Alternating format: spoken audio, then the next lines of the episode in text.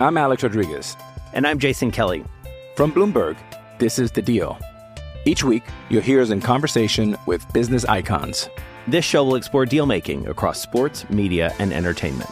That is a harsh lesson in business. Sports is not And, uh, as simple you know, I- as bringing a bunch of big names together. I didn't want to do another stomp you out speech. It opened up so many more doors. The show is called The, The Deal. Listen to The Deal. Listen to The Deal on Spotify.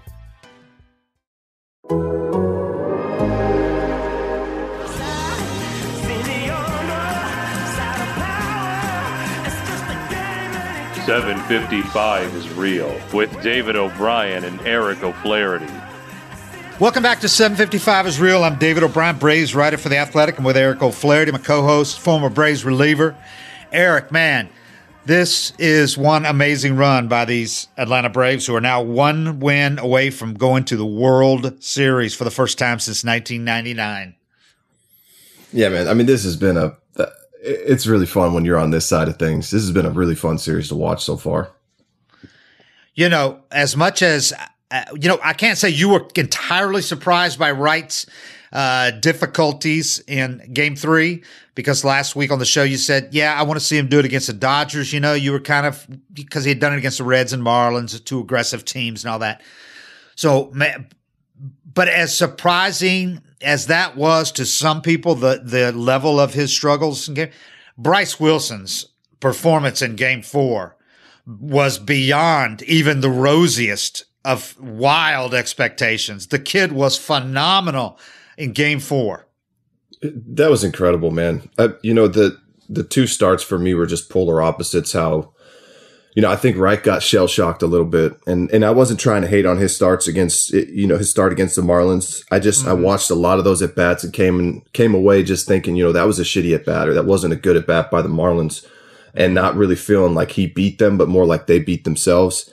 And I, I just was watching and I was thinking, you know, if, if, if he tries to do that against the Dodgers, they're going to be a lot more patient and lay off those sliders. And, you know, he didn't throw a lot of competitive pitches in that first inning. So maybe if he was locked in the way he was against the Marlins, they might have chased more of them. But I think Wright just got a little shell shocked. Um, when the game started off with a couple of hits right away. And then he kind of, you know, he started pitching away from contact. And what was so cool about, um, uh, Wilson's start yesterday was he just went right after him. It's kind of like that bully theory, you know, when you got a big intimidating opponent and and you're dealing with a bully, you just go right up and punch him in the face and see how they react. That to me felt like uh, Wilson's mindset yesterday, where he just attacked the Dodgers and went at him, and they were trying to work counts and take pitches, and and all of a sudden, you know, it's one two oh two almost every at bat. Um, to be able to do that, to have the aggression, to to be able to do that, it takes a lot of confidence. And man, I couldn't have been more impressed with the way he pitched yesterday. Yeah, in game three, Wright gave up hits on the first two pitches he threw. Yeah. And it just went downhill from there in the worst first inning in postseason history. What was, I'm sure Braves fans were shell shocked because, I mean, they give up 10 runs in the first inning of game five last year against the Cardinals. And I'm sure everybody's thinking, okay, this cannot possibly be worse. They gave up 11 runs in the first game or the first inning of game three against the Dodgers and the Dodgers go on to just kill them, fifteen to three in that game. You know, it felt like the momentum had, had totally swung. I know the Dodgers felt like it had because they had scored, you know, seven runs the night before to come back and and lost eight to seven in Game Two. The Braves won that one eight uh, eight to seven after having a huge lead. So the Dodgers felt like the momentum had really swung, and they had Clayton Kershaw going in Game Four, where the Braves had Bryce Wilson, who had all of what six, seven career starts, including none, of course, in the postseason. Had only started two games this year. Had pitched 43 innings in his career. I mean, this was on paper the biggest mismatch we've seen in an LCS in recent memory. Yeah, he had On one paper. good start under his belt in his Yeah. career. and that was the clinching, the division clinching win against the uh, against the Marlins when he pitched five scoreless innings, pitched his ass off that night. We're all like, "Whoa, Yeah. was this a fluke, a breakthrough? What is this?" Because this is a different guy than we've seen. But he showed the adjustments that he made working at the alternate site all summer. And man, he took that right into that start last night and, and hadn't pitched in almost three weeks when he did that last night, except for sim games. Yeah, and he just, you know, he went right at him, and it's it's not easy to do, you know, especially an intimidating team like the Dodgers. But you know, there's a ton of pressure in that situation, and and with a guy, you know, with that kind of mismatch on paper, I don't. I mean, I, I looked at that game like if they don't lose, if they don't win this game, they might lose a series. You know, I felt like it was Oh, that yeah, important sure. of a start. Just giving the Dodgers sure. that kind of momentum. You don't know who's pitching today. Um, That's and why it was so big what he did. That's The why it was so big today. because today anything could happen. But if you're two two today and you're throwing a bullpen game, you know all the all the Dodgers would have to do if they beat you today is beat either Fried or Anderson. Now they got to beat both of them. And I don't know. I mean, I, I just I was so impressed. You know, even the home run he gave up to Rios eh, before they were even done showing the replays. Um, he was already Wilson was already 0-2 on Pol- Pollock. You know, it just it happened that fast where he Uh-huh. never backed down. He just kept firing fastballs. He was shaking the fastballs, and I think it almost caught the Dodgers off guard how aggressive he was and and just coming at him like that because they're trying to work counts and. He just said, "Here it is, hit it," and that's my favorite mindset that I ever see in a pitcher is just that, just aggression and attacking hitters. Uh, gives up the homer to Edwin Rios and leading off the third inning. Had retired the first six guys. Gave up Yep. that homer uh, on a fastball. I mean, he came right at him with two seamers, four seamers. Boom, Yeah. boom, boom. Threw some change ups, curves, but mostly it was just fastballs, sinkers, four seamers. Gives it that homer, and he's you're right. He comes back against. Oh, what it's was Hernandez. It was Kiki Hernandez, yeah. and he gets two ground outs and a pop up to get out of that. Gets Yep. Mookie Betts to pop up to end the inning. Yeah, it was like it never happened. So he gets right back into his rhythm. They weren't even done showing the replays yet. They were still showing Yeah. replays, and then all of a sudden you see the count and it's already 0-2. So you know he just he moved on, put that behind him, and kept coming at him. You know, his football coach, he's a big high school football star in North Carolina. Everybody might have heard by now. Big time high school football star. Uh, linebacker, played uh, other positions too. Wide receiver, played basically anywhere they wanted him, needed him to play. And they called him John Wayne in high school because of his stoic demeanor on the mound Yeah. and in football. And you saw that last night because his de- his demeanor never changed. Nope. He give up that home run, and then he retires. From that point. point, twelve of the last thirteen batters he faced, he only gave up a walk. That was Yep. it to Max Muncy in that whole. I mean, so he faced what two over the minimum. In, yeah, and he was I think he was 16 to 20 on first pitch strikes. Wow, I didn't even realize that. Yeah, Just went right at him. This kid, this is a kid that had pitched forty-two two thirds innings. 42 and two thirds innings and had a 5.91 career ERA during 15 games, including seven starts, spread over three seasons. He was still a rookie. Some people were like going, he's not still a rookie, is he? I'm like, yeah, he is. It just they just felt like he's been here forever. Yeah. Because he came up so early. When he came up, he was 20. You know, uh, after being drafted out of high school, he gets up like a year, year and a half later. But uh, yeah, he's he's he's still a rookie. He's 22 years old, and he goes up against last night a three-time Cy Young Award winner, former na- former MVP, future first ballot Hall of Famer, and a guy who had never lost against the Braves in his career, yep. postseason or regular season. And he Kershaw was care seven and all. zero. Uh, no, Kershaw was seven and zero with a one four nine ERA in fourteen starts against the Braves, including three postseason starts. He had given up one earned run in his three postseason starts against the Braves combined.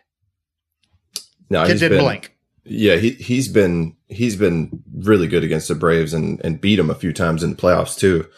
Um, but I mean, I just I thought it was so impressive that Wilson just didn't seem to give a shit. You know, it, he just went right after a tough lineup and and went head to head with Kershaw, which is not easy to do. You know, especially with the narrative and everything bouncing around. You know, it's it's it's tough to quiet all that noise. It's it might be a little easier without media in the clubhouse and stuff, but just I mean the look on his face and and that's who they said he was coming up. You know, I think that was the one thing I remember hearing about him when he came up was he was a bulldog. You know, he had that bulldog mentality.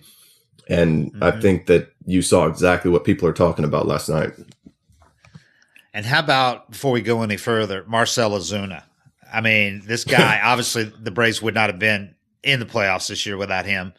Uh, you know, Freddie Freeman's probably going to win MVP, but Ozuna's going to probably finish five or six, top five or six at least. It's a guy that came pretty close to winning the Triple Crown. Won the home, led the league in homers and RBIs, and hit like three, whatever, three thirty. I mean, he had a terrific season, but after having a couple of hits in game one of this series, he had been 0 for 8 with four strikeouts in games two and three. Then he grounds into a double play in the first inning last night. Yep. So look what he did after that. The big bear. He strikes a game tying solo homer in the fourth. And then he has an RBI uh, double in the sixth in the massive six run sixth inning when the whole game and the whole series probably was decided. He had an RBI double in the sixth, a leadoff homer in seventh, and an RBI single in the ninth. Four for five, four RBIs. I mean, he was Two bombs. in two tanks in the biggest game the Braves have played in the postseason in dec- two decades. Yeah, I think I thought it was interesting. I was watching the post game. Um, all the all the players on there, A Rod, Papi, they they were asking Freddie. They were asking him, you know, what the mood was like after that tough loss yesterday.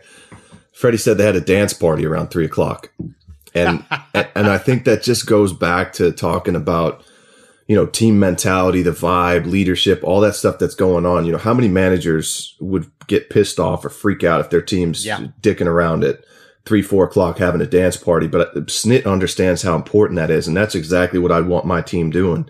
And they came out loose today and played just like a, you know, like they've done all season. Um, Ozuna though, And I man, think- he just he. The craziest thing about him is he looks off balance. He looks like he's going to be Oh, yeah. beat, and then his hands are just so damn fast. They just explode through the zone. That double he hit on the curveball, you know, as the pitch was coming in, I thought I thought it beat him, and then his hands just fly through and crush it in the gap. It, it- it's really incredible how much bat speed he has. I mean, his swing and Freddie Freeman's swing are two of the most dis- distinct Yeah. swings in the league. Marcell Ozuna, you would never teach anyone to hit like he does. Nope. He's moving around, like you said, his feet are moving, he's moving, but then those hands are so lightning fast. That bat gets in the zone and it just stays in this the, on a plane through the zone for so long. Yeah, And the way he whips it around behind his head after the, you know, he follows through. He is, uh, that dude's, that dude's got a distinct style of hitting and it is highly effective. Yeah. He had, that was the eighth multi homer game Braves postseason history, first since Chipper in game four of the 2003 NLDS against the Cubs. And I remember that one like it was yesterday because he hit him in the game to bring the series back to Atlanta where the Braves lost the series. But he hit him two at, uh, at uh, Fenway or Fenway at Wrigley Field. So, and it was uh, his 11 total bases last night, most in a postseason game since Enrique Hernandez, Kiki Hernandez, had 12 game five of this 2017 NLCS. So, I mean, he was huge. Ozuna was huge, but that whole inning, they were, that was as impressive an inning as an offense has had in this postseason and maybe in a while in a postseason. I know the Dodgers, that first inning against Wright was off the charts, obviously, 11 runs. But a lot of that was Kyle Wright leaving pitches over the middle, being a little, you know, like you said, uh, uh, shell shocked. Yeah. Last night they were doing it against Kershaw. Kershaw, and then against Graterol, who Yep. throws a hundred. Yep. You know, like it's nothing. yeah. I- They did it against him. Well, Freddie hit a you you never see a, a double, a ground ball double inside the first baseman, you know, between Yeah. in that in the hole, you never see doubles. And and that just means he crushed that ball. But that was a fastball Yeah. in on the black. And Kershaw's throwing all kinds of different curveball, slider, different pitches. Freddie's got to cover the whole plate. And, you know, you got to pitch Freddie in, but you go in there too much, that's what he'll do. Um, you know, I just uh, the whole inning, the way it unraveled, Dansby hitting a hundred mile an hour fastball from Graterol down the line. I mean, but that's down the other line. like down the other line. Yeah, but that's Pull what we it. Riley gets a knock off up the middle. Guys aren't trying to do too much, but this team just knows how to pile on, and that's what we've seen them do all year. It's just you didn't expect it to happen against Kershaw and Graterol. Yeah, uh, Acuna gets that inning started and gave the Braves a big scare at the same time. Yeah, because he hits that infield hit and takes a tumble, kind of avoiding the first baseman on the throw. And all I could think about was Boston, where he hurt his Yeah. knee and his back. Remember his rookie Yep. and missed a month. He goes back, and this time he lands on his wrist, and he's had problems with his wrist all year, you know. And I'm thinking, oh, he aggravated that, and it looked bad because it looked like it kind of t- it took a, it took almost like when an ankle rolls, it looked like it rolled, and he stays on the ground. I'm like, uh oh, trainer comes out, then he stays in the game. So he stays in the game, goes to second on the on the errant throw, and Freddie follows with that double to score him. That gives the Braves a lead, right? And the Yep. way this game's going, you're thinking, okay, one or two runs might do it. So Yeah. with this bullpen, because it's it's late, it's sixth inning, they can hand it over to the bullpen now, because you knew that at that point that Bryce was out of the game, because you saw Snit hug Bryce when he came off the mound in sixth. So you're thinking, okay, they get another run. This thing's over with this bullpen, and they're going to get Bryce Wilson a win if that happens. So Ozuna follows with his double to left center on a full count, by the way. Yep. That ch- on a 91 fastball, that chases Kershaw from the game. So then they bring in that monster Graterol, uh, who gets d'Arnaud on a line out, and then they pick it right back up. Albie singles. Yep. Swanson pulls his his uh, two run double down the third base line on a hundred mile an hour fastball. I mean, Justin Turner was not expecting him to pull that ball because he was playing over a little bit. Yeah, Nobody's expecting you to do that. Not a, not a Graterol. Yeah. And then Riley follows with his RBI single. Then they make another pitching change. So Graterol got one guy out of the four he faced. They bring in Victor Gonzalez. Yeah, Yep. Victor Gonzalez. He walks Camargo and Pache Christian gets a single. Pache, Yeah. who's who's been huge. who's He's been had some huge. good at bats. He's got some really good at bats. He's really impressed me. I did not know he was ready offensively. I knew he was defensively. He's played, of course, terrific in the field. Yeah. But he's had a huge hit in each of the three games he started. He has an Yep. RBI hit in all three games. Yep. Homer, double, and then this RBI single drives in the sixth run of that inning, and it's still one out. That that inning is going to the six the six runs in that inning, as uh, as Ozuna so eloquently put it. After that third inning, they kind of got it together and they were ready to make damage, and they made some damage, man. They made some damage for sure. That somebody said they need to put that on a shirt. Make damage. put Ozuna's face. Put the Big Bear's face on there. Make damage. It's like uh uh remember in the series against the Dodgers when who was the big uh pitcher they had? Journeyman pitcher, Latin pitcher who said I make pitch, who pitched great in his uh No, his game. F- Freddie Garcia said this. Freddie like Garcia that. said I just make pitch. I don't said, "How'd you panic. I just make pitch. I just make pitch. that was make damage, man. so, you know, you can look at at so many things that happened last night. Of course, with Ozuna, with the offense erupting in the six, with beating Kershaw for the first time in his career. Uh, you know, with with obviously getting one win away now, and and and doing it the night before they're going to have to have a bullpen game. So how crucial it was. But yeah, it just all comes back to Bryce Wilson. I mean, just having the game of his young life, the athletic performance of his young life at age 22. I'm sure he's going to have other great He's only moments, but- 22. He's 22. He'll be 23 soon, but this kid pitched in the clinching win against the Marlins, and now he's pitched in the the crucial game four win against the Dodgers. That's two of his three starts this year. Yeah, big starts. I So- mean, it was just the aggression, man. There's just a different aggression when when you're convicted and you're trying to throw fastballs in and you're attacking hitters. There's just a different life to your fastball, and the hitters can sense that too. You know, they can sense when you're not intimidated, and he wasn't, man. He just went right after him for six innings. I thought it was that. That's probably the. I guess you know you you hear about these prospects and mm-hmm. they're up and down and everything, and then you see a start like that, and you're like, shit, that's what everybody's been talking about. That's what everybody's been seeing. So if you can do it in that game, man, you can do it anytime. You know, I don't know when we would have seen him if Cole Hamels Nope. had not gotten hurt because Cole got scratched and they told him, they told Bryce literally the night before, you're starting tomorrow against the Marlins. Yeah, The night before. And he came from the alternate site and dealt against the Marlins. So, uh, you know, they ended up needing this. I mean, he, I'm sure he would have got uh, consideration because they go, you know, they're going to have a bullpen game tomorrow. So maybe he would have made the roster anyway.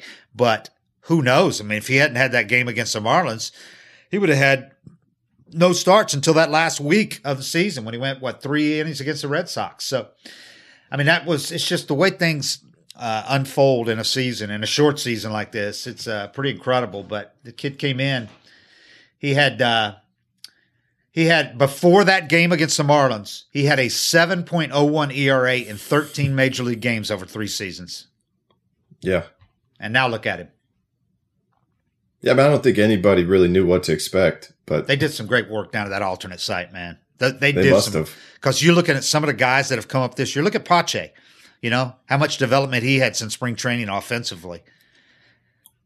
And then you look at Ian Anderson, you know, who didn't come up until a month into the season, or you know, three or four weeks into the season. Look what he did. I mean, Yeah, that's th- part of what we were talking about, though, where you're getting a chance to to pitch in a really different environment against really, you know, experienced hitters that can give you feedback and and communicate with you. You know, you, that's one of the biggest benefits is to be competing And then after the game, maybe Markakis was there that day and you actually have a conversation about him about what he saw. Mm-hmm. And, you know, if a big league hitter tells you something like, Hey, this pitch is really good, it just hits home different than a guy that's supposed to be on your side, like your pitching coach that's just trying to pump you up. You know, when it, when it comes from an experienced hitter or even a guy that's been in AAA for five to 10 years, but the guys that all hanging around and competing against each other, it's a really good atmosphere to kind of just get really qual- good quality feedback from each other. So the guys that missed the minor league season, it really sucked for them, and it Yeah, could hurt. You know, it sets them back a little bit. But the guys that were at that alternate site, the guys, the prospects that, that were good enough to be there, or that they wanted to be there, They can move years ahead. Yeah, it could have helped them actually. You know, Yeah. instead of playing the grind day in and day out of AAA, where you're not really having time to work on stuff unless you're struggling to such a degree that they take you out of games and having you work with a roving instructor for five days in a row or something. But that's yeah, what there's these no guys. numbers. You know, you get Yeah. you, you're not trying to put up numbers. You you're just you're trying to get better. Eric, let's hear from today's sponsors. I'm Alex Rodriguez. And I'm Jason Kelly. From Bloomberg, this is The Deal. Each week, you'll hear us in conversation with business icons. This show will explore deal making across sports, media, and entertainment. That is a harsh lesson in business. Sports is not And, uh, as you simple know, I- as bringing a bunch of big names together. I didn't want to do another stomp you out speech. It opened up so many more doors. The show is called The Deal. Listen to The Deal. Listen to the deal on Spotify. With threats to our nation waiting around every corner, adaptability is more important than ever. When conditions change without notice, quick strategic thinking is crucial. And with obstacles consistently impending, determination is essential in overcoming them. It's this willingness, decisiveness, and resilience that sets Marines apart. With our fighting spirit, we don't just fight battles, we win them. Marines are the constant our nation counts on to fight the unknown. And through adaptable problem solving, we do just that. Learn more at marines.com. So the Dodgers had scored, you know, after that uh, after that disastrous game three loss, which doesn't look like such a disaster now. The Dodgers had scored 22 runs in a span of 12 innings after scoring one run in the first 15 Yep. innings of the series. 22 runs beginning with the seventh inning of game three until last night. They had seven homers in those 12 innings. So, I mean, Wilson was going up against a train on a roll. I mean, these guys, and they were full of confidence. The Yeah. Dodgers had five lefties in the lineup against Wilson, who in his career before last night, or this season, I'm sorry, he had he had allowed 214 average against right-handers, nine for 42. Lefties were nine for 21 against him, hit 421 against him this year before last night. So, I mean, he obviously made some adjustments, and this kid, he just came out. He came out and stepped up, man. For his career, lefties had hit 343 with a 1,052 OPS against him in 85 plate appearances before last night. I just it- for me it was just how many fastballs he threw. I think he caught the Dodgers off guard by just continuing like continuing to challenge him and just keep coming at him. You know, it, it, that was for me the difference between Wright's start and Wilson's start was once Wright started getting hit, he started going back to those sliders. And you saw too, you know, you guys always talk about competitive and non-competitive pitches. That's why I said I couldn't really get a read on on Wright's slider, how good it was, because he wasn't really throwing it. Mm-hmm. When you see a pitcher throw a slider, you know, three feet outside and in the dirt, that he's just afraid of contact at that point. And that's mm-hmm. that's what I saw was he got hit hard a couple times and then he just he was pitching away from contact and and yanking the ball. And that's that's why the most impressive thing for me was when Wilson gave up that homer. I think it was to lead off the third. And and like I said, he was already 0-2 on uh, Hernandez before they were even done showing the highlights. You know, that's that's a guy that just wasn't shook by that, and he just kept going right back at him. And that's kind of always been my theory: is if you're going to go down, you got to go down swinging, you got to go down in flames, and you just keep coming at hitters, and and you at least get to find out if your stuff's good enough or not. You know, being non-competitive, it it just it fell right into the Dodgers' game plan, and they just kept getting in hitters counts against Wright, and and then he had to come in the zone, and they were ready for it. Versus Wilson just attacking him, just coming at him, coming at him. And mm-hmm. how many fa- how many fastballs you saw yesterday that he threw in the middle of the plate? Yeah. and they just fouled off. Yeah. or they hit a ground ball. Um, that's just that's part of pitching and, and being aggressive is you have to force the hitter's hands, and and he really did yesterday. And and how about while everybody else in the first couple of innings was struggling with the wind because it was howling. That wind was howling with the roof open. and uh, to the degree that Freddie and Acuna even put on clear goggles after they Yep. batting in the first inning. So, but I think that kept a couple balls in the park too. Yeah, you know, I mean that that could have that could have changed hit. things. Yeah, the one Bellinger hit stayed in. Remember where he looked at it like what? He put his arms out like, and they Yeah. had such bad body language at that point. They were defeated. Well, that was late though. Even early in the game, I think Pederson hit one. He got a change Yeah. up away, and Yeah. I think he hit it pretty damn good, and it got caught at the warning track. And Wilson wasn't even phased by that. He's giving a fist pump and walking right off the field. You know, Yeah. Th- those type of balls, if they would have got out, maybe it changes his start, but I don't think so. I mean, it just his demeanor yesterday was awesome. But that wind was howling, and and and you know to the to where Smoltz thought it would even affect the pitchers. You know what they were doing, The movement, because- yeah. yeah. But you never saw it. Even uh, he had it, he just looked completely unaffected by it. And I was thinking about what uh, you know. Kenny was talking to his football, his high school football coach, Pat Moser, at what Orange High School in Hillsborough, North Carolina.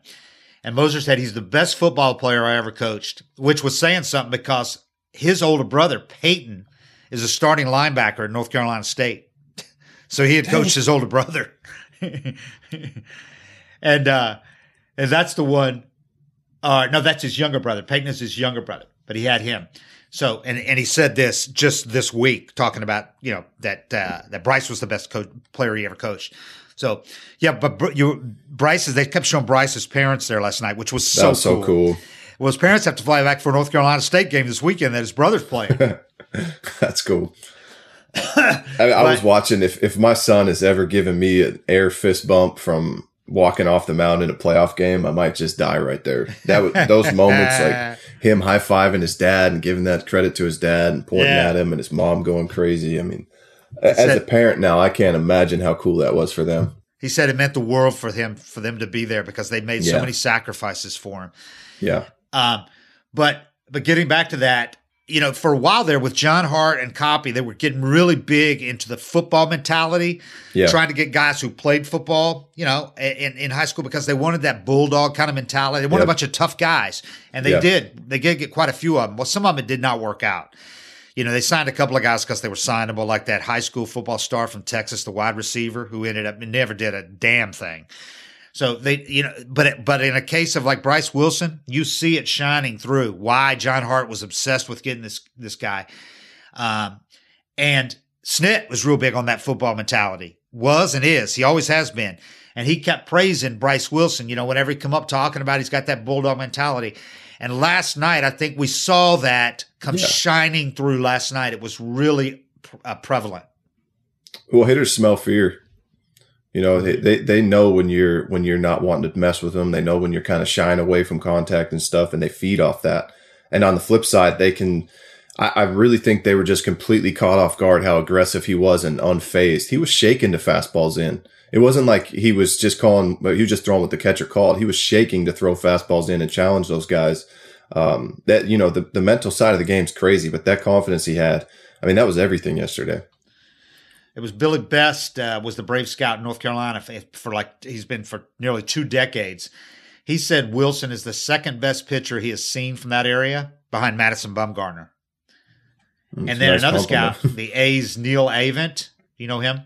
No, He Nick he's the one nicknamed him John Wayne for his demeanor and his dominance in high school. But that name might come back up again now. That nickname, but you know, for one, it's one thing to do it in high school, and it just so far Yeah. it had not translated until late season this year. But now you're talking about, you know, we might have doubted, you know, we might we weren't ready to put him in there with those other group of guys. But now, if you look at next year when they come back, the confidence these guys are getting, you know, they became the first team to ever start three different rookies in three consecutive playoff games. The Braves did. well, four now.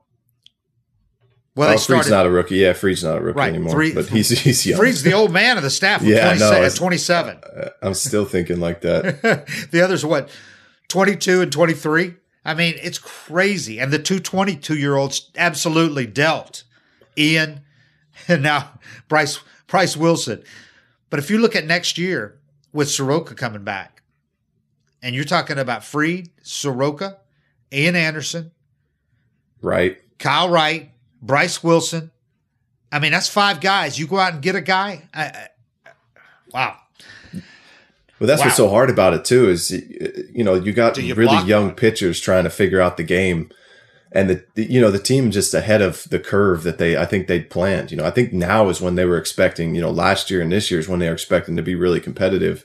And you've had these guys, you've been bringing these guys up and having them pitch in really big, you know, uh, playoff runs and playoff games and stuff. It, it's it's that's the hardest environment to develop in. There's that's why there's been no patience for them because the games have been so big.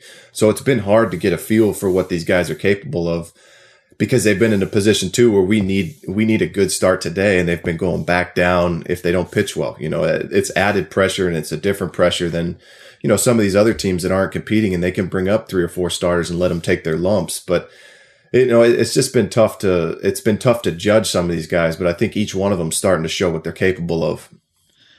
Think about this. How about if how about if the Braves had not lost so many starters to injuries, opt-outs, various Right. underperformance and all that? We would have never seen Right? we, certainly we, we would not have seen Bryce Wilson. We probably Nope. would not have seen Wright unless there'd been another injury. But if they had gone with the regular guys that we were thinking about, I mean, Ian Anderson would have had to fight to get a spot, you know, at some Yep. point during the season. Yeah. But so it looked like for a while that was going to end up costing you in a year where you had the best offense you've had in, you know, a long time, maybe the deepest Braves lineup ever. And for a while it looked like it was going to cost you losing all those starting pitchers. Well, now you're one win away from getting the World Series. And think about the development, the Yeah. invaluable, like you just said. It's invaluable. But I mean, Think- you, there's no way to get it without going through it. So these guys are getting the starts that normally that people in their position would be getting in meaningless games in the middle of the summer, and you're hoping that they get it from there. But they're pitching, uh, you know, right now. And last night it was even doing it in front of a crowd, a, Yeah. a pretty noisy crowd, even though it was small, it was noisy. But I mean, it could end up working in the Braves' favor in that you're bringing these guys back next year with so many questions answered about how Yeah. long it's going to take for them to develop and everything. I, I mean, I just can't see a guy coming through on a big stage like this and then regressing in meaningless games last early next season. Well, you got to you got to prove you can do it to yourself more than anybody. You know, I mean, I, I, everybody watching can have their doubts and whatnot, but I think that's good. You know that that there's not media in the clubhouse for a lot of these guys to have to answer certain questions that you have to answer. But at the same time, you know, you're really just trying to prove it to yourself. And after after Wilson has this start that he had today, he can also remember the mentality he had in this start and the aggression and, and know what works for him and knows what know what plays for him. And you you know you can't learn that lesson until you try it and it works against the Dodgers you know, so he's for him now. He's got the. There's not going to be a start. You know, maybe the World Series, but I think Tampa's nowhere near the offensive threat that the Dodgers are. I mean, that's a juggernaut. And then you go into you go into next season and you've already pitched and beat the Dodgers in the NLCS. you know, I mean, it's it's just it's crazy experience these guys are getting exposed to, and it's something that you can't you you just can't learn until you be in the situation. You can't learn yourself and and be confident in yourself till you've seen what you're made of, and they know now. How things are falling in place for them, not just this year, but going forward. It's Oh man, pretty I mean, it's, man. you might not even you might not even want to sign a guy like Bauer to a one year deal now. and this is the and this is I agree with you because I said I said uh, last week, I mean, or earlier this week, that I thought whoever won this series is going to win the World Series because I think Yeah. this is a tougher series. I'm not downplaying the the Rays because they're damn good, obviously, but that Yeah, they we do said weird stuff. I think their arms are going to be tired in the World Series. They're going to have some days to rest them. But I mean, they're getting a lot of mileage out of relievers, and their offense isn't anything like these guys, like the Dodgers. Now they got that Arozarena guy that's hitting a home run every oh at my bat. God, yeah. I But, but think the Dodgers been is just a it's a different offense to try to beat. top to bottom. It's the only one that compares with the Braves this year. Yeah. I mean, they led the majors in most most categories, right ahead of the Braves. But Yep.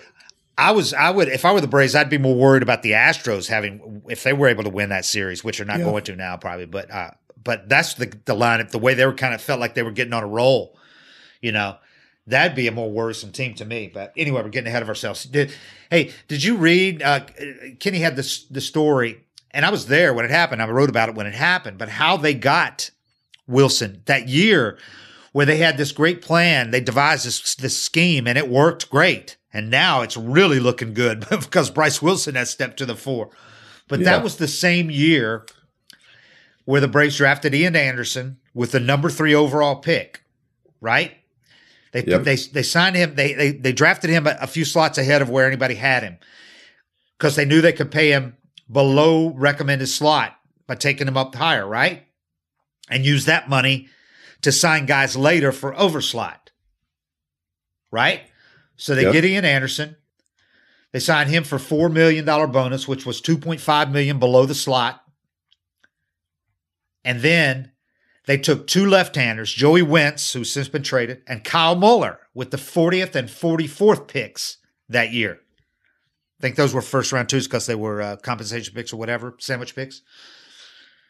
Then they chose two more guys, Brett Cumberland and lefty Drew Harrington. And they were just kind of gambling that Wilson would stay on the board because they really wanted Wilson. Because he could have gone to Carolina, he committed to Carolina. And a lot of people thought when if he didn't get drafted in the first, second round, he's going to go to Carolina. Uh, so they were gambling that he'd stay on the board. He did. So they take Wilson in the fourth round and they signed him to a $1.2 million bonus, which was well above his slot in the fourth Yeah. round. And now look at that plan, how that plan seems to be. now you've got Ian Anderson, who has become exactly what a number three overall pick should be, Yeah. Yeah. if not more, given that he's only 22 years old. So I don't know if they thought Anderson was going to have this velocity. Oh no, no, no! They didn't think he'd I be this good. I Nobody- don't think they thought he was going to be this damn good. He would have been the first overall pick. No, if they yeah, they he was gonna took him- throw 97. they took him third because they could sign him for less than slot. Yeah, so yeah. obviously they thought he was, you know, a late first rounder, mid mid late first rounder. So nobody had him, especially not at this age. But but now to have if Wilson, if this was, and I had no reason to watch him last night and think this is fluky because there's nothing he's doing. Like it'd be one thing if he had a trick pitch working or the Dodgers Or just, just, like line drives, you know, Right, the balls just right. hit right at guys. I mean, there's a couple fly balls that could have been deep, but they still were looking at like solo shots. So he came in, and uh, Brian Bridges, scouting the uh, scouting chief at the time, said he came in with a chip on his shoulders when he went in the fourth round, and he was out to prove everybody wrong. And he said he told Bridges, "I will be the first to the big leagues," and he was. he made it happen because he. Uh, but they, they got him there. They had to have him. That was why it was injuries and everything. So he came up before he was actually ready. But he was. He was the first high school player from the class of 2016 to reach the majors. He debuted at age 20 in, on August 20th, 2018. I mean, that feels like so long ago. It feels like five years. And now look at him. I mean, what a story this kid's become. Yeah, and, and that was what you heard when he came up too. Was just bulldog mentality, bulldog mentality, and going after guys. And he just, I don't know if it was walks or what it was, but he, I'd never seen him this aggressive against a team this talented. And if you can do that, if you can, if you can be that confident and attack a team like the Dodgers like that, I mean, you can do it against anybody. So last night, Ozuna's Ozuna's fourth inning homer. That was the third homer that the Braves have had in 80 innings of 15 career starts against them. Of his 15 starts against the Braves, third homer. They had one earned run against him in his three postseason starts against them. Now I know he's getting a little long in the tooth, but Kershaw was having had a great year this year. He's he was a, he was one of the Cy candidates for a while, and he's probably going to finish top six, seven. And he been he dealt in his two postseason starts before he got scratched in game two. So there was no reason to believe that he was going to fall on his face. The only thing was his numbers that have been repeated a lot about his record when the when the Dodgers are behind in postseason series. His numbers were not good, mid four ERA. But man, for for most of the for, until that sixth inning last night, it looked like nope, that's not the case because he's dealing. So I don't know. The Braves just the Braves just erupted in that sixth inning because he had not given But- up hardly anything before that. Uh, but that's just what this team does. You know, Yeah. I, I don't, I don't, you know, I don't bang Kershaw for that as much as I just think this offense is just that damn good that if you give him a window, you know, and that's that's why it's so nice having Freddie in that two hole too, because that uh, for me, if if he gets Freddie out there, the whole game could change. But he makes a good tough pitch to Freddie, and Freddie destroys a ground ball double in the in the five hole. I mean, right right between. You just don't see that, you know. If you see a ground ball double to right, it's down the line every time. He hit that ball so damn hard on a good pitch. You know, to Freddie, you see Freddie take these swings and you think he gets jammed. You know, the, the Yeah, way it yeah. looks, how on top of the plate he is, you don't think he Yep. get his hands there and he just chops down on it and crushes it. Um, but that, that's all it takes to get this offense going. Uh, Acuna scores there. And then, I mean, it was just the, the floodgates just opened after that. And it's, it's the same game they've been playing all year. It's just, it's more impressive, I guess, when you do it against Kershaw. But I mean, I, I think that's why the series is so fun to watch too. Cause even when a team gets up five or six runs, both sides still feel like it's a ball game. You know, it's that both offenses could do this. Yeah, but you're absolutely right. They've done it all year. Those six run innings or more. Big They've been doing them all year. Guys, let's take a quick break and then we'll finish up the show. So the six run inning tied for the second most the Braves have had in a single inning in the postseason. And the only time they got more, they were still in Milwaukee. Game two of the 1958 World Series against the Yankees. The mo- time, the only time they scored more in an inning. Uh, they had the 10 runs. It was the 14th 10 run playoff game in franchise history, first since game three of the 2002 NLDS. Never lost a playoff game when they scored 10 runs. They've Yeah. scored at least 10 runs 10 tough to do. times. How about this? They scored at least 10 runs 10 times during the regular season, the most such games in the majors, two more than the Padres and the Yankees. This year, Uh, what was that? Did they do that this year? They didn't. Have, no, not in a, no 60 game season. but it's believable, isn't it? Yeah, yeah. It's been that kind You of what I crazy mean? season. Yeah, yeah. uh, he let's see a couple other notes on this. Became Bryce became the second rookie pitcher in baseball history to start his postseason debut and allow no more than one hit in at least six innings. Only other guy to do it, Michael Wacha, Game Four of the 2013 NLDS. And Waka was phenomenal that year. Yeah, he's turned out all right. Yeah. He went six innings, allowed one run, and Ian Anderson pitched six scoreless in his uh, postseason debut in game two of the wildcard series. They're the second set of teammates in a single postseason to go at least six innings and allow no more than one run in their playoff debuts prior to turning 23. The only other guy to do that, guys, Hall of Famer Jim Palmer, Wally Bunker, the 1966 Baltimore Orioles. I mean, do- they're doing unprecedented stuff or close to it here. In the juice ball era too. you know? Yes. I mean, it's it, it's hard it's hard to get outs now and, and not give up those runs. It's I and I can't believe these guys are only 22. But first of all, because of how they behave, but also just you know to be able to pitch like this at that age in these big games, it's That's kind of mind blowing. That's what Chris Martin said last night. He goes, the Braves are doing a good job with these guys, finding these guys. He goes, because they're coming up and they're totally unfazed. Yeah. Somebody said, how does a guy do that? And Chris Martin goes, I don't know. He goes, I wasn't like that. when, No. When I was 22, 23 years old. Yeah, I was not. I did not have control of my emotions. I was fist pumping and freaking out every time I got an out, and I was hanging my head every time I got it. You know, gave up a hit. You know, it's the maturity of these guys is insane. Ozuna's first what had the first four hit, four RBI game in Braves postseason history. Uh, I already mentioned an eighth multi homer game, first since Chipper did it. Uh, the only other one of these games that came in the NLCS was Dave Justice in Game Six of the '92 LCS against the Pirates, uh, multi homer game. Think they're going to sign Ozuna back? They're gonna try. Yeah, They're gonna try, but it's gonna be tough because he's it's going to getting tougher. tougher by the minute. Yeah. yeah, it's getting tougher every game. Uh, let's see. Additionally, 20th time a player recorded a multi-homer game in an LCS. All right. Well, it's it, oh oh the other great stat. Marcell Ozuna he had five balls last night that were exit v uh, four of his balls four of the balls that he hit were exit velos between 10 104.4 and 108.6 miles per hour. He had four of the nine hardest hit balls in the entire game. Yeah, he destroys balls, and he looks like he's going to do it every time he gets Yeah, in the he box. I mean, that's just when you see that guy get in the box, you know he's not about to get cheated. Freddie said that from spring training. He said this guy just kills the ball, man. he looks like he's about to every time he steps in. he looks like he's angry at the ball, doesn't he? Just kind of kill it. Yeah. Well, he had an he had an average exit velo of 93 miles an hour this year. That was the high, highest of his career, 12th best in the majors. That's making damage. point- 54.4 hard hit rate. Uh, batted balls with an exit velo of 95 plus Was ninth in the majors. Yeah. Yeah, I don't need stats for it. The dude's destroying balls Yeah. all year. Oh, and, and then about Christian Pache.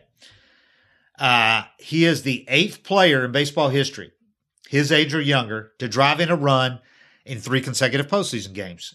And Soto did it last year in four games. It's pretty good company. The guys to do it before them Miguel Cabrera in 03, Ty Cobb in 1908, Rafael Devers in in 2018, Avisail Garcia 2012, Freddie Lindstrom, and a guy you know, Brian McCann 2005. Remember when he homered off Roger Clemens? Yeah, I remember that. I've seen that clip a thousand times. It- well, I, and the crazy thing is, is that these guys, it's the age factor. You know, Yeah. You got to be so special just to get the opportunity to do it in the first place, and then these guys are delivering. But I mean, it's crazy. All these guys we're talking about, they're 21, 22 years old, and The future you is just, so bright. it's bright. Yeah, it and, and you got and you got just enough veterans to come back and I mean Freddie's still going to be the veteran leader obviously and you got guys like I mean we're not even talking about cuz he's relatively old Ozzy yeah, yeah. It's old man. Acuña's going to be an old man of 23 next year Well, I mean, those it- two guys are signed for the next 10 years. oh yeah oh yeah You know, and then you got and then you've got d'Arnaud back signed back for for, for a second year of his deal next year at Yeah. catcher uh, you know, it- you got Duvall still under contractual control a couple more years. You know, you got Riley is 20, what, 22? I mean, this is, it's crazy what they're doing. But, uh, so anyway, going forward, man, so they got to win one of these next three games. The bullpen game could be tough. They're going to have, Mays is going to be going for the Dodgers. right. Haven't heard yet who's going to, it's going to pick, pick your reliever to start for the Braves, you know, tonight in a bullpen game. I bet it's going to be Tomlin. And I wouldn't be surprised if Wright's ready too to to either back him up or get back in the game. Man, how, what do you think about that using Wright after that? So close to that I like it. I, you want to get back out there. I've seen a lot of people say that. You know, it'd be tough to throw him back out Right, there, but right. he's sitting on that right now, man. Yeah, he's sitting on a ten run outing. That that hurts. The, the first thing you want to do, especially you know for relievers, that that was always my thought process. Is if you had a bad game, throw him right back out there the next day. And all the good managers do that. But Yeah. if right, I mean, I won't start right tonight and just see how it goes and just have a quick hook. But if You're he's right. hot, you know, you could get three or You're four right. out of him. And You're even, right. Even yesterday, you know, I was I thought it was really cool that Snit stuck with Wilson because of how shaky he'd been at, at different times. Um, it'd be easy to yank him after the fourth, and a lot of managers would have done it.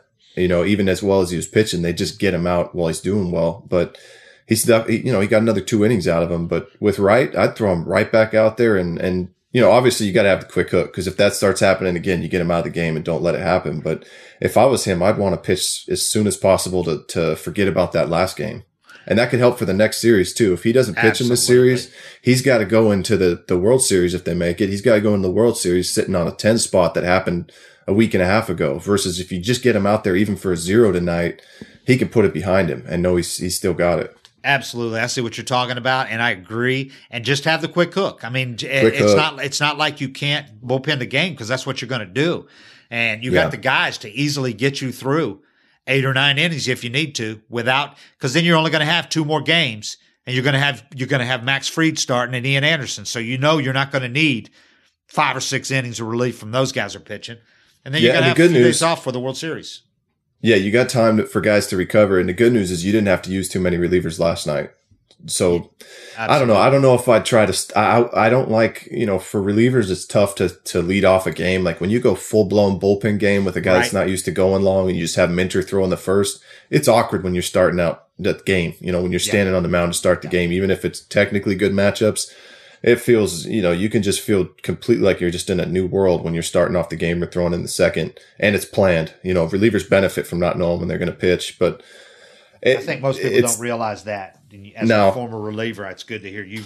And I did it in people. even in rehab games. You know, they'd always Uh-huh. ask me if I wanted to start the game, and I did it once or twice. And you're doing this full starter warm up, and you got all this time to think about it. And you jog out there to start the game. It's it's just awkward, and it throws a lot of guys off. Um, and I've seen it backfire in the playoffs with teams getting a little fancy. You know, I think the A's started Liam Hendriks a few years ago, and he was just not the same.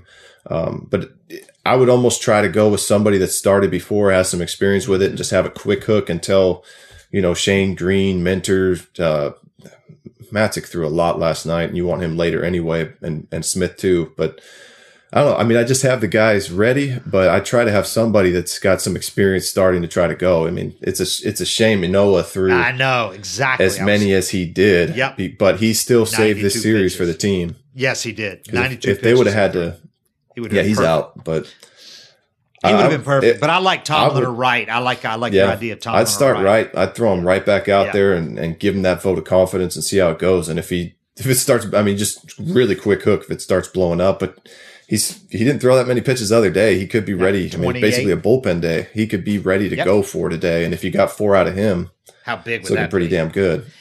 And the thing is, you you know, you got three shots to win this thing, but you want to win it Yep. today because you want Max Fried rested and ready for game one Yep. of the World Series, man. You want Fried and Ian Anderson to start that.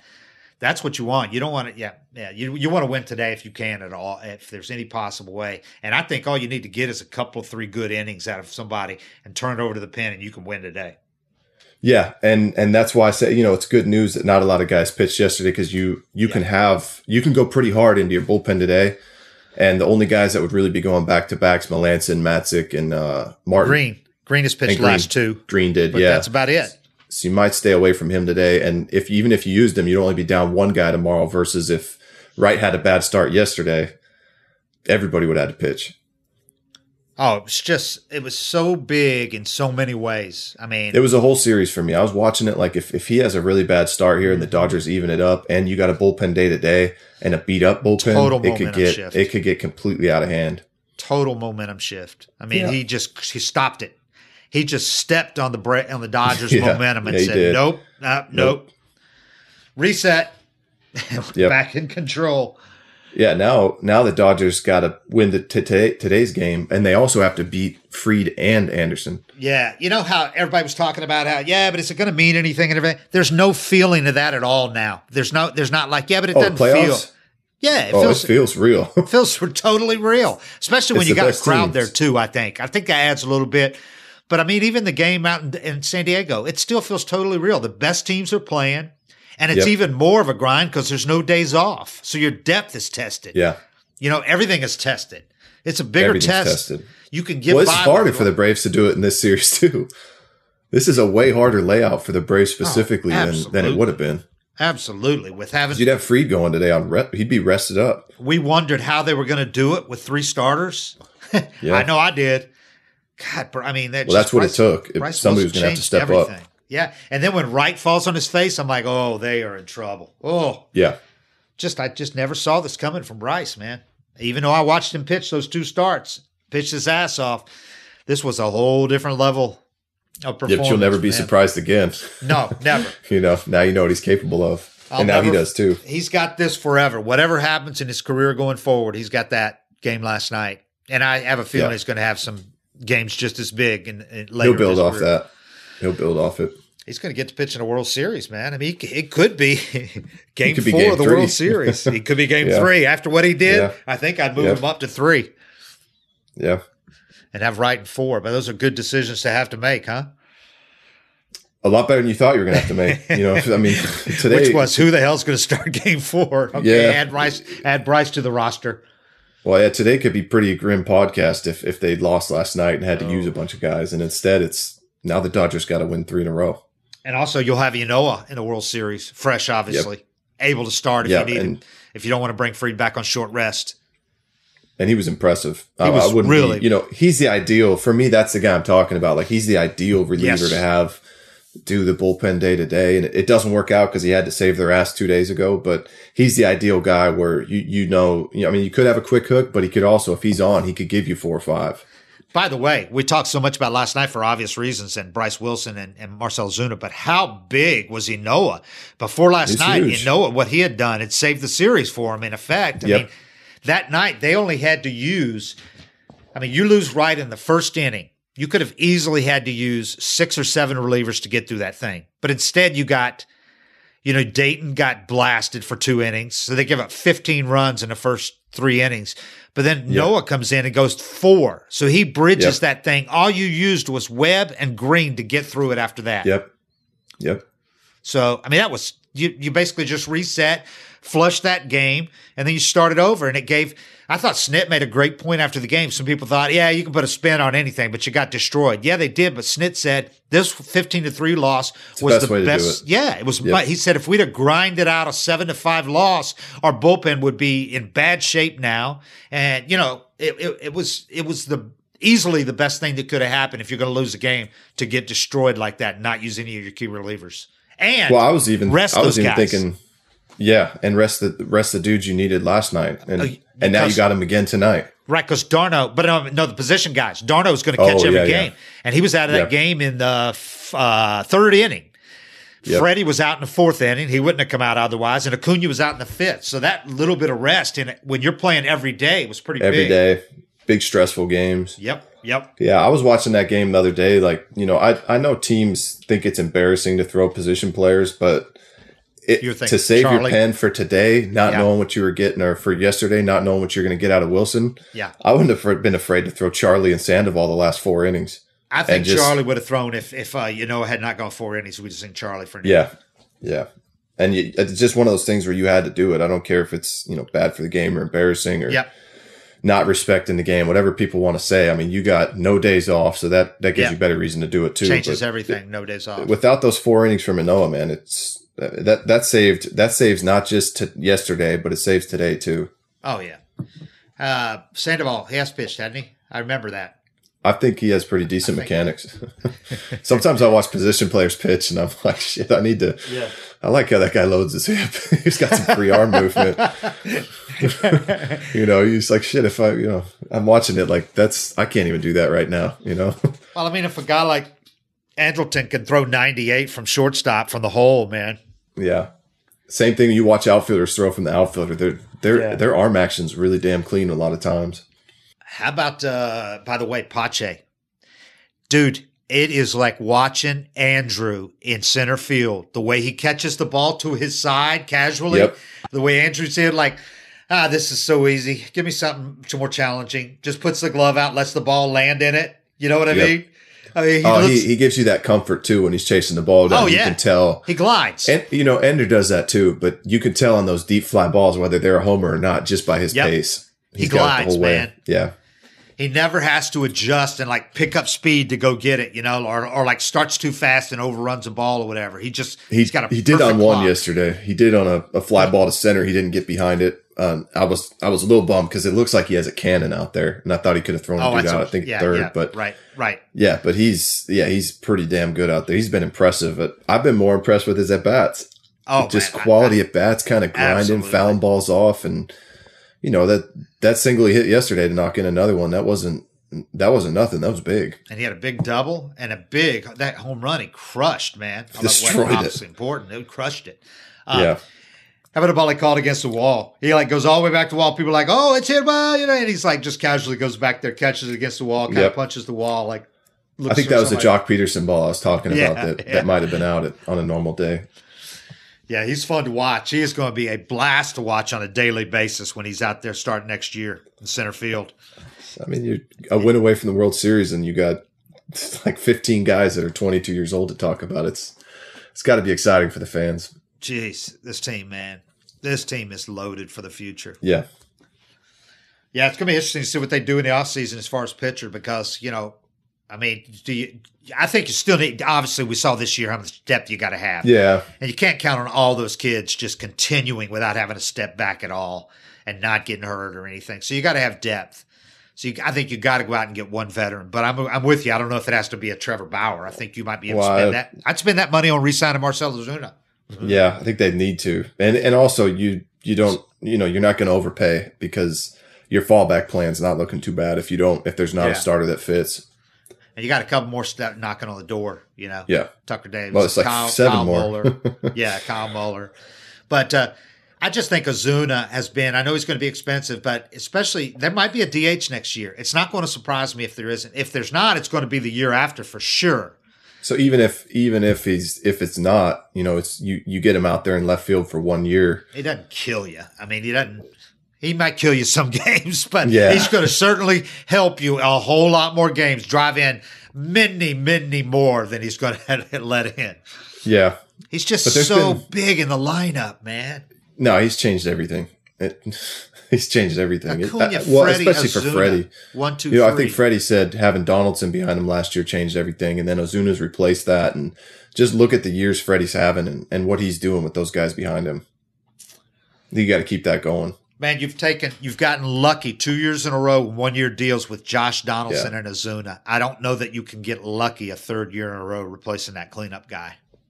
I don't. I wouldn't push Three- it, and especially you know, I think when you when you go to a World Series or make it to the if they make it to the World Series or if you win it, you to just try to bring him back. Yep, you just splurge, and the deal's already worth it because he just got you a World Series.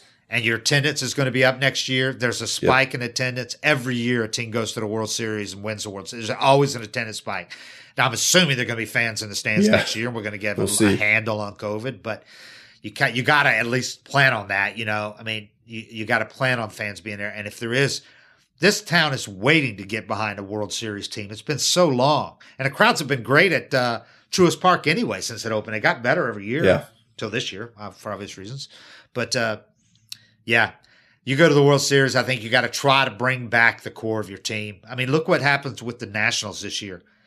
They they they let their their crucial offensive piece go, and I think it was big. I think it really hurt them.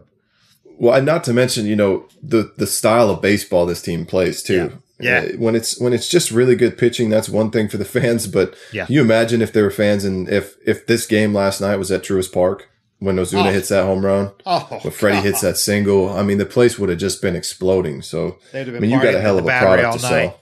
Yeah. Well, this has uh, been a fun ride, and Braves have got three shots beginning Friday night to win it. And you got Ian, you got uh, Max Fried lined up to start if necessary, game six, although I'm sure they want to win it for, before then. And Ian Anderson would be lined up to start game seven on Sunday if it went the distance. The Dodgers are not going to go away quietly, that's for sure. No, no. And they're going to go with everything they got tonight in the bullpen. Who's pitching for the Dodgers? Mays is going to start, I think. I hadn't announced yet, but that was supposed to be. Yeah. You never know what you're going to get from him.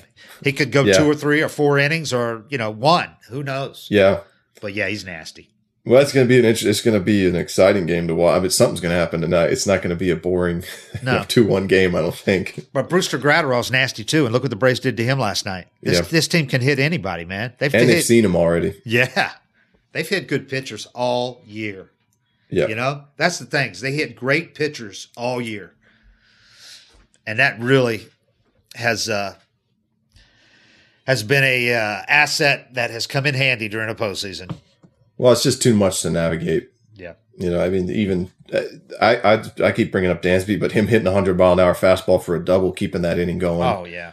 I mean, that's just how this team piles on. Is you think you're through the worst of it, and then you get to the bottom half of the lineup, and somebody like Riley hits a go ahead homer off Treinen, Yeah. or, or Dansby hits a big double off Graterol. You know, those aren't easy at bats, and and they you're right, they hit really tough pitching, and there's just there's no breaks. And Riley hit a 98 mile an hour sinker from Graterol. I mean, they were just No, from uh from Treinen. no last Or night. did he? Oh yeah, yeah. He hit one up. So back to back nights he's hit. Yeah. I mean, yeah. It's Oh, he- there's just no. And you thought Pache was going to be a break, and he's having really damn good at bats and, and getting Yeah. hits too. God, this team. I have I don't remember a team hitting fastballs as well as this Braves team. I mean, up and down the lineup, it doesn't matter. They're not scared of 100 miles an hour at all. No. It's the norm now. that's kind of that. That's the hard part about it. If you throw 98, you're supposed to be able to make all these mistakes and get away with pitches, and it's just the everybody's seen it so much that it's it's not the weapon it used to be. Well, it's going to be interesting. It's going to be fun. Uh, we'll talk again on Tuesday, and I would imagine that's going to be from uh, from Arlington, Texas, because I plan on going out there for the World Series and for the Braves. This is uh, this, like I said, I thought this was the hardest series, so we'll see. I mean, they, I think they got a legitimate chance, and we said before this series we thought they had a real chance to beat the Dodgers. That we weren't going to be surprised if they did it. So Nope. everybody was picking the Dodgers, but I'll say now, I said, like I said last week, I think whoever wins this series was going to win a World Series. So we'll see. But Yeah. what a ride it's been, man. It's been fun.